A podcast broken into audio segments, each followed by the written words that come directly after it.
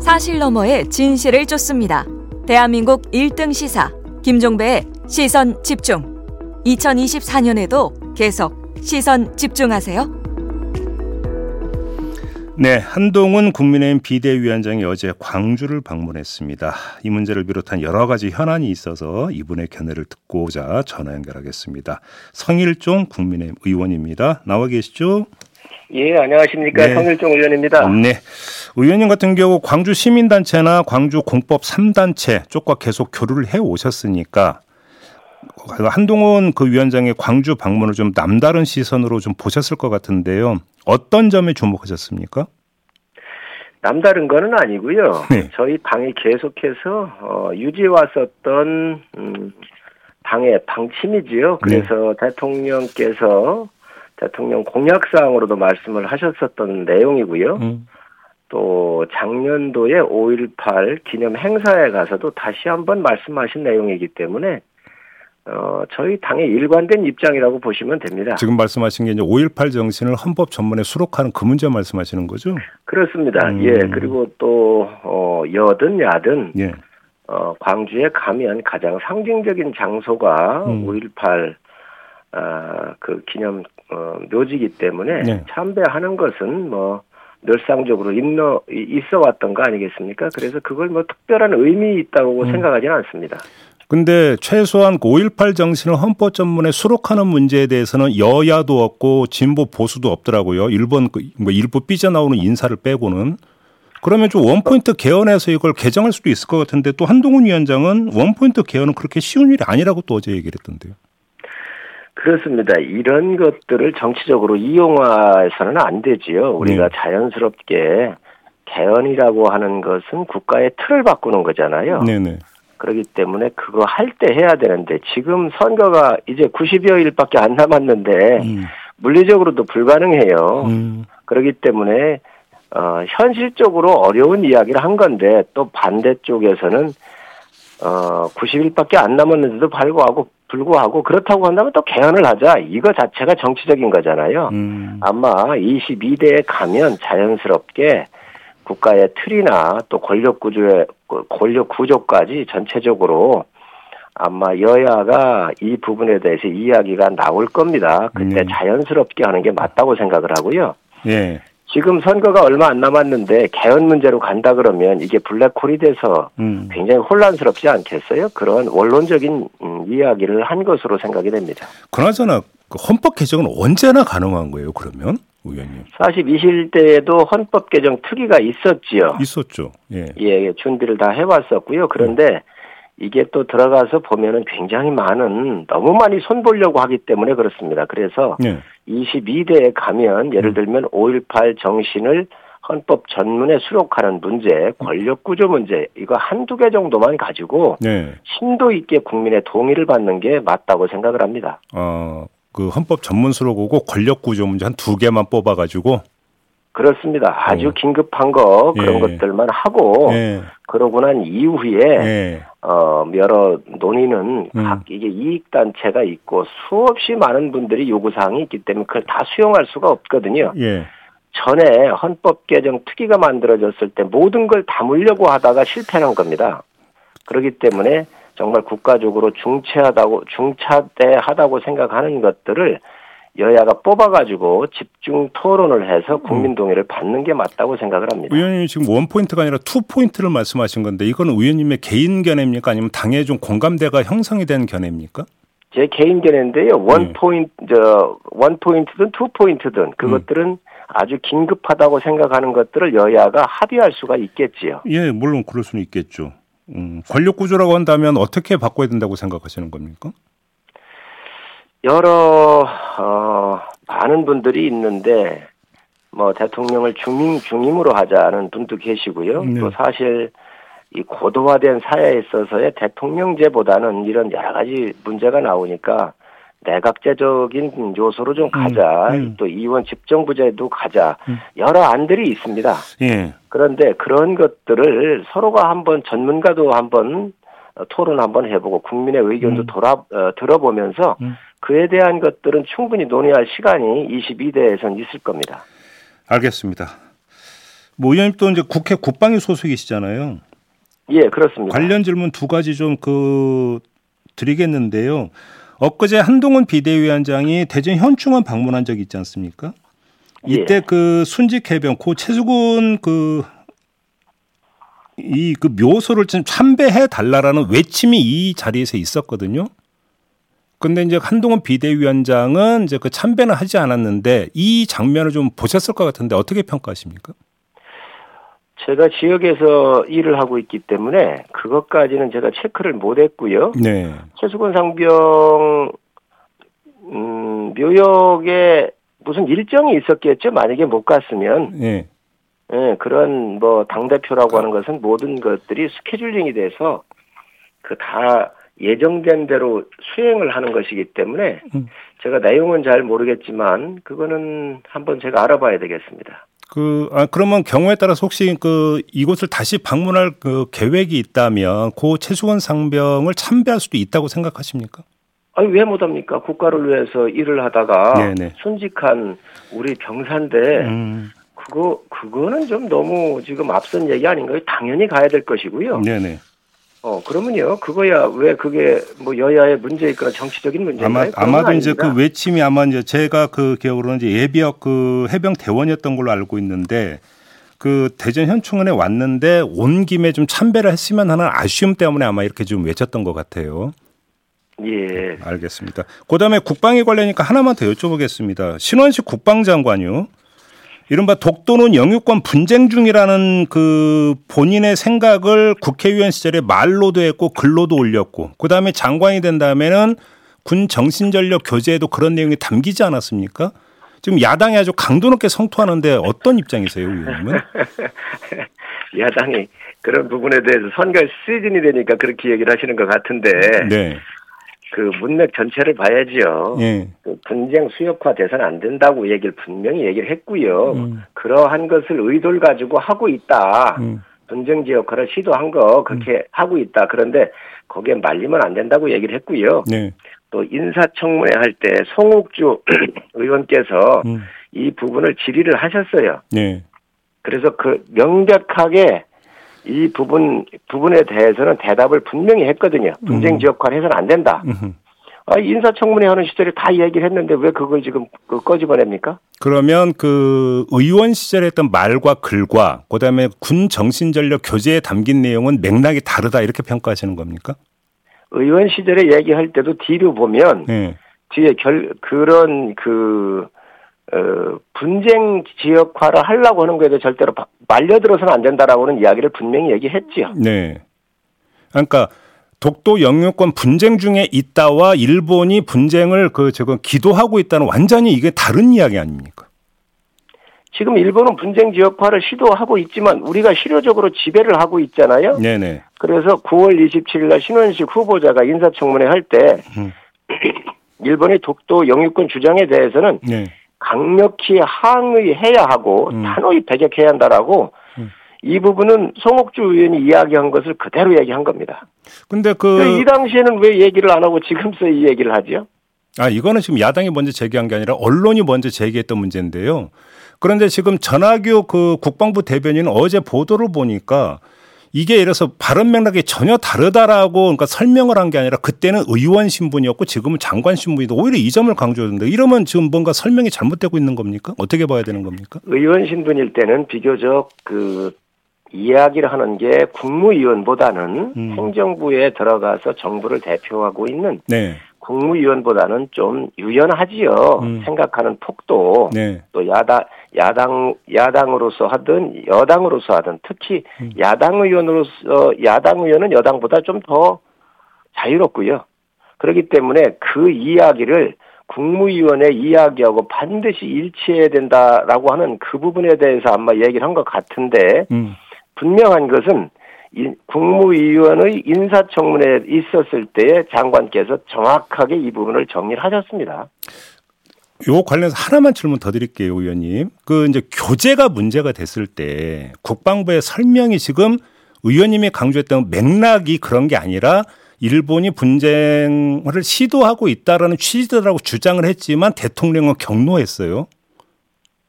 그러면 사실상 그 의원 시절에 했던 말과 글과 교재의 내용의 맥락은 다른 건 아니지 않습니까? 장관께서 어, 이런 교재까지 나왔지 다 알았겠어요. 음. 그 이후에 아마 전 알았을 거로 보고요. 네. 또 이거는 전임 장관이 아마 했었을 거예요. 이런 부분은. 그런데 제가 이걸 알아봤더니 네.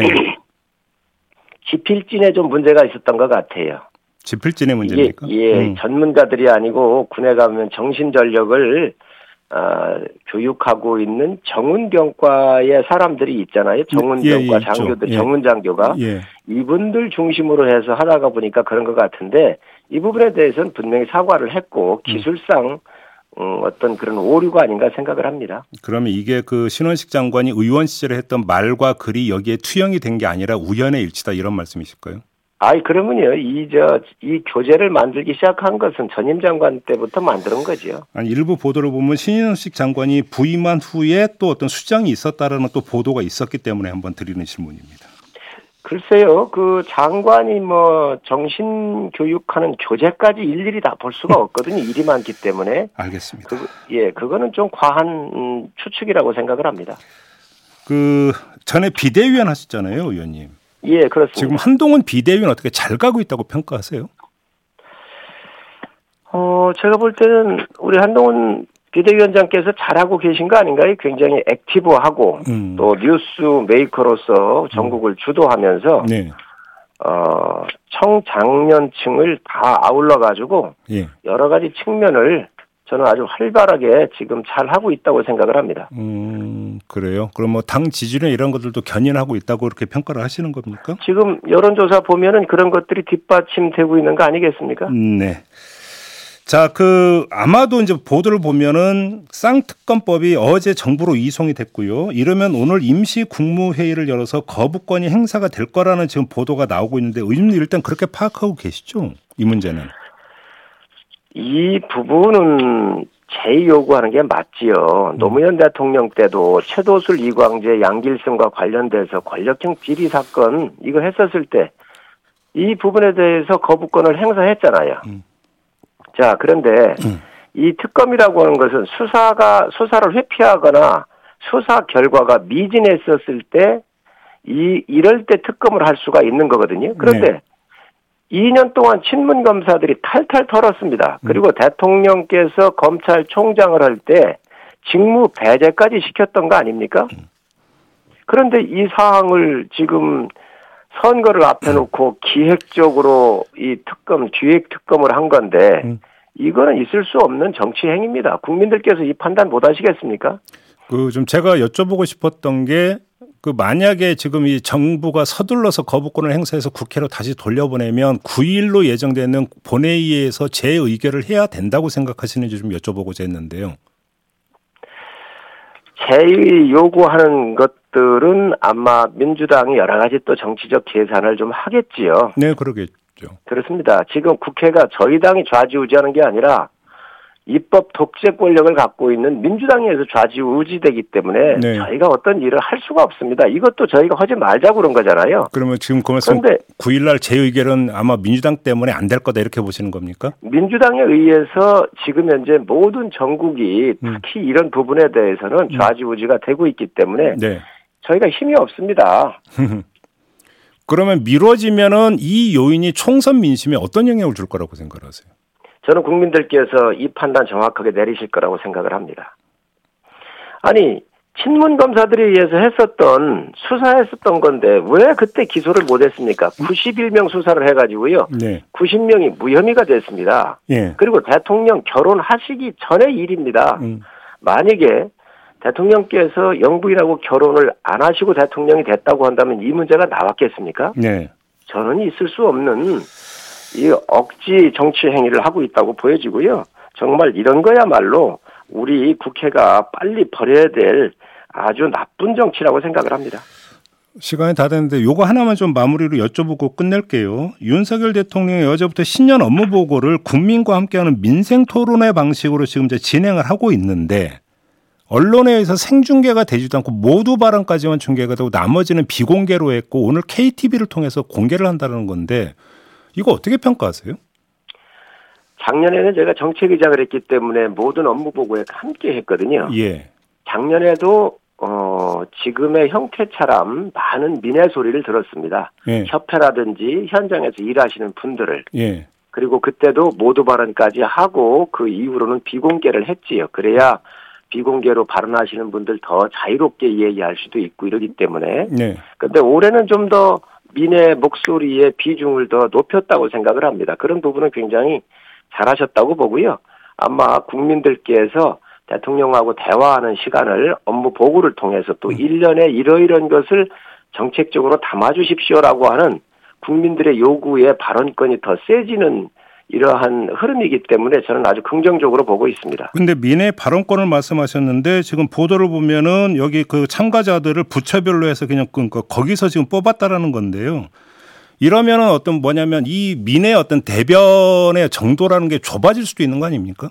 아닙니다. 거기에 뽑는데 그 모든 단체들이 있지요. 네. 예를 들면 농 농림부다 그러면 농민 단체들이 여러 단체들이 있습니다. 그분들이 다그 어, 농민들을 대변하고 있는 분들이 각 파트별로 있기 때문에 그분들이 오시는 겁니다. 이러면 이걸로 이제 그냥 가름하고 기자회견을 안 하는 겁니까? 그거하고는 완전히 별개 문제 아니겠습니까? 그럼 기자회견도 할 수도 있다고 보세요?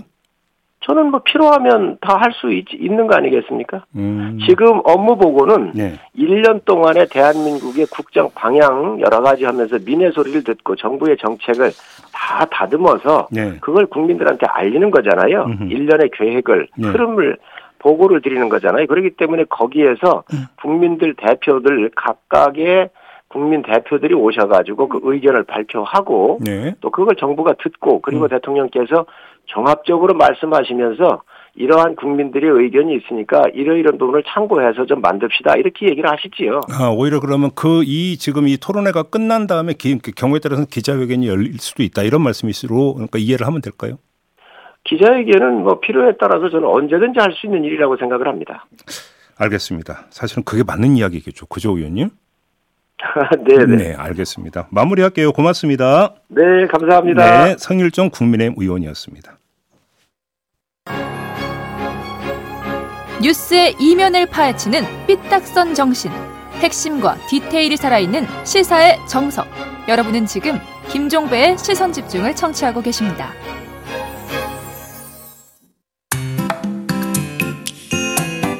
놓쳐선 안 되는 뉴스 빠짐없이 전해드리겠습니다. 여기도 이슈. 네, 이용주 뉴스캐스터와 함께합니다. 어서 오세요. 안녕하세요. 오늘 어떤 이슈인가요? 자, 오늘은 미국 유행어부터 배우면서 시작해 볼까요? 촌촌님들 같이 따라해 주세요. 앱스타인 didn't kill himself. 오, 네. 이렇게 끊어주시니까 좀 귀에 들어온 그런가요? 네.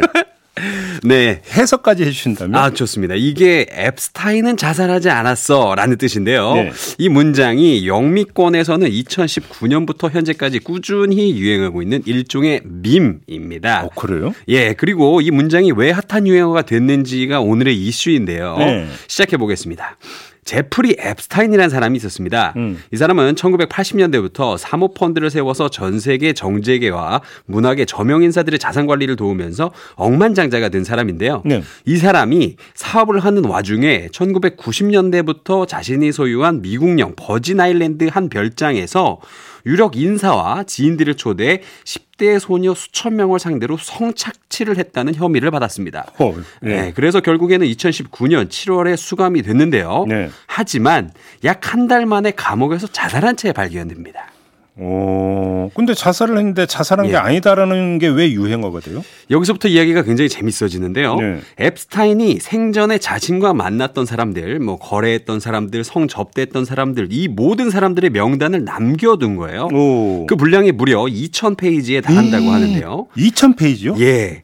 거기에 이 성착취가 벌어진 섬 곳곳에 이 몰래 카메라까지 설치했다고 하는데요. 예, 말하자면 권력자들한테 성상납을 해서 그들의 약점을 틀어지고 자신의 이득 을 엔딩을 취하려고 했던 거죠. 어, 예, 예. 영화처럼요. 예. 근데 이 앱스타인이 교도소에서 사망할 때 정황이 조금 수상합니다. 음. 사망 당일 앱스타인의 감방 앞 카메라가 촬영이 되지가 않았고요. 오호. 담당 간수들의 규정을 위반하면서까지 자리를 비웠고요. 그리고 부검 결과 사인과는 전혀 상관없는 부위인 척추골이 골절돼 있었다는 게 밝, 혀졌는데요 어. 때문에 전 세계에서 힘 깨나 있다 하는 정치인, 연예인, 기업가 같은 유력 인사들이 포함된 성접대 리스트가 공 개된 바로 다음 날에 음흠. 앱스타인이 갑자기 사망했다는 점이 너무 공교롭잖아요. 음. 그래서 미국인들이 음모론을 되게 좋아하지 않습니까? 네. 네, 그래서 미국인들이 이게 납득이 안 갔어요. 그래서 이때부터 앱스타인 didn't kill himself. 이게 등장을 하고요. 앱스타인은 자살한 게 아니고 분명히 힘 있는 누군가가 사주에서 타살로 죽었다. 이런 이제 일종의 음모론적인 밈이 탄생을 하게 됩니다. 예. 하지만 경찰은 자살로 결론 내렸습니다. 이게 이제 그 우리 사회에서 유행했던 표현이 있죠. 자살 당했다. 어, 맞아요. 예. 그러니까 그 얘기군요. 그러니까. 그렇죠. 그런데 그럼 아무튼 지금 핵심은 그 리스트겠네요. 그러면. 네, 그렇죠. 음. 그 리스트가요. 최근에 그 미국 시간 3일로 공개가 됐는데요. 네. 예, 엡스타인 명단이라고 불리는 리스트입니다. 아, 엡스타인의 범행과 관련된 40개의 법원 문서에 150여 명의 실명이 담겼습니다. 오. 다만 법원 문서에 이름이 등장한 게 확인됐다고 해서 이들 전부가 엡스타인의 성범죄와 관련됐다는 의미는 절대 아니고요. 네. 이 명단에는 엡스타인의 뭐 회사 직원, 사건 관련 증인, 범죄 피해자 그리고 뭐 별 관련 없는 사람까지도 이름이 들어가 있습니다. 아, 도대체 누가 올랐는데요? 우리가 아는 사람 진짜 많아요. 예. 뭐 빌 클린턴 미국 전 대통령, 도널드 트럼프 전 대통령, 영국 앤드류 왕자, 일론 머스크 테슬라 CEO, 빌 게이츠 마이크로소프트 창업자, 심지어 미국 진보 지식인의 대부 노엄 촘스키 MIT 명예 교수까지 이름이 담겼는데요. 예. 어, 근데 이 문서, 문서에서 이분들의 이름이 언급되는 방식의 예를 하나 알려드리자면 음. 도널드 트럼프 같은 경우에는 제프리 엡스타인이 어느 날 트럼프가 운영하는 카지노에 갔다. 음. 근데 트럼프를 만난 거 아니다. 이런 식으로 언급되기 때문에 다시 한번 예. 뭔 말이에요, 이게? 그러니까 이 사람이 증언을 한 부분에서 그 사람 이름이 나오면 음. 그 사람 이름도 여기에 들어가 있다라고 치는 거예요. 그래서 아. 여기 이 리스트에 나와 있는 분들이 다 성범죄와 관련 있는 건 아닙니다. 아, 그건 아니고. 예, 아니에요. 근데 왜 연초부터 갑자기 그 명단이 공개가 된 거예요? 아, 명단 공개는 지난달 뉴욕 연방 법원이 엡스타인 법원 문서에 언급된 사람들의 신원을 공개하라고 명령하면서 이루어졌습니다. 음. 법원은 그동안 언론 보도와 관련 재판 등 통해서 일- 명단 중 일부가 이미 공개됐다는 점을 고려해서 이와 같은 결정을 한 것으로 결정됐는 아 전해졌는데요. 예. 지금까지 법원 문서에는 죄송합니다. 익명을 보호하기 위해서 존 도우, 제인 도우 이렇게 써 있었어요. 네. 우리나라로 치면 이름이 다 홍길동, 홍길순으로 이제 네. 적혀 있던 거죠. 네. 근데 이번에 공개된 명단에선 피해자 실명을 피해자들의 실명을 제외한 전원 모두 실명으로 공개됐습니다. 그 혹시 그러면 여기서 범죄 사실이 확인된 사람들이 있나요? 예, 있죠. 처벌 받았습니까? 아, 처벌을 지금 받고 있고요. 그리고 또 미, 미 사법당국과 시민단체 그리고 또 언론은 앱스타인이 죽은 지 5년이나 지났음에도 불구하고 음. 지금까지 범죄자 연루, 아, 범죄 연루자 처단을 계속 이어나가고 있습니다.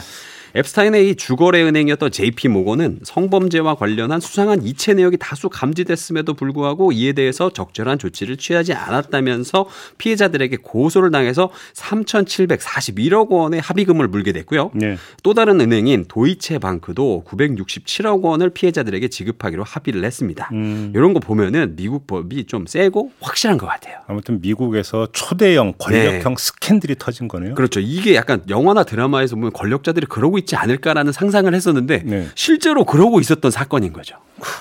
어디까지 갈지 이게 지금 이제 초미의 관심사겠네요. 예, 맞습니다. 알겠습니다. 자 이렇게 마무리하죠. 이용주 캐스터와 함께 했습니다. 고맙습니다. 감사합니다. 네, 기상청 연결해서 오늘 날씨 알아봅니다. 곽지연 리포터. 네, 아파트 화재 시 국민 행동 요령 안내해 드리겠습니다. 대피가 가능한 경우에는 계단을 이용해서 낮은 자세로 지상이나 옥상 같은 안전한 장소로 대피하시고요. 이때 출입문은 반드시 닫고 엘리베이터는 타지 않는 게 좋습니다. 만약에 대피 공간이 없다면 화염이나 연기로부터 멀리 이동해서 문을 닫고 젖은 수건으로 틈새를 막아 주시고요. 119에 구조를 요청하셔야 합니다. 오늘은 반짝 초봄 같은 날씨를 보이겠습니다. 서울의 현재 기온 영상 5도, 낮 기온은 서울이 8도, 부산 13도까지 올라가고요. 네, 시선 집중 2부 마무리하고 8시 3부로 이어갑니다. 잠시만요.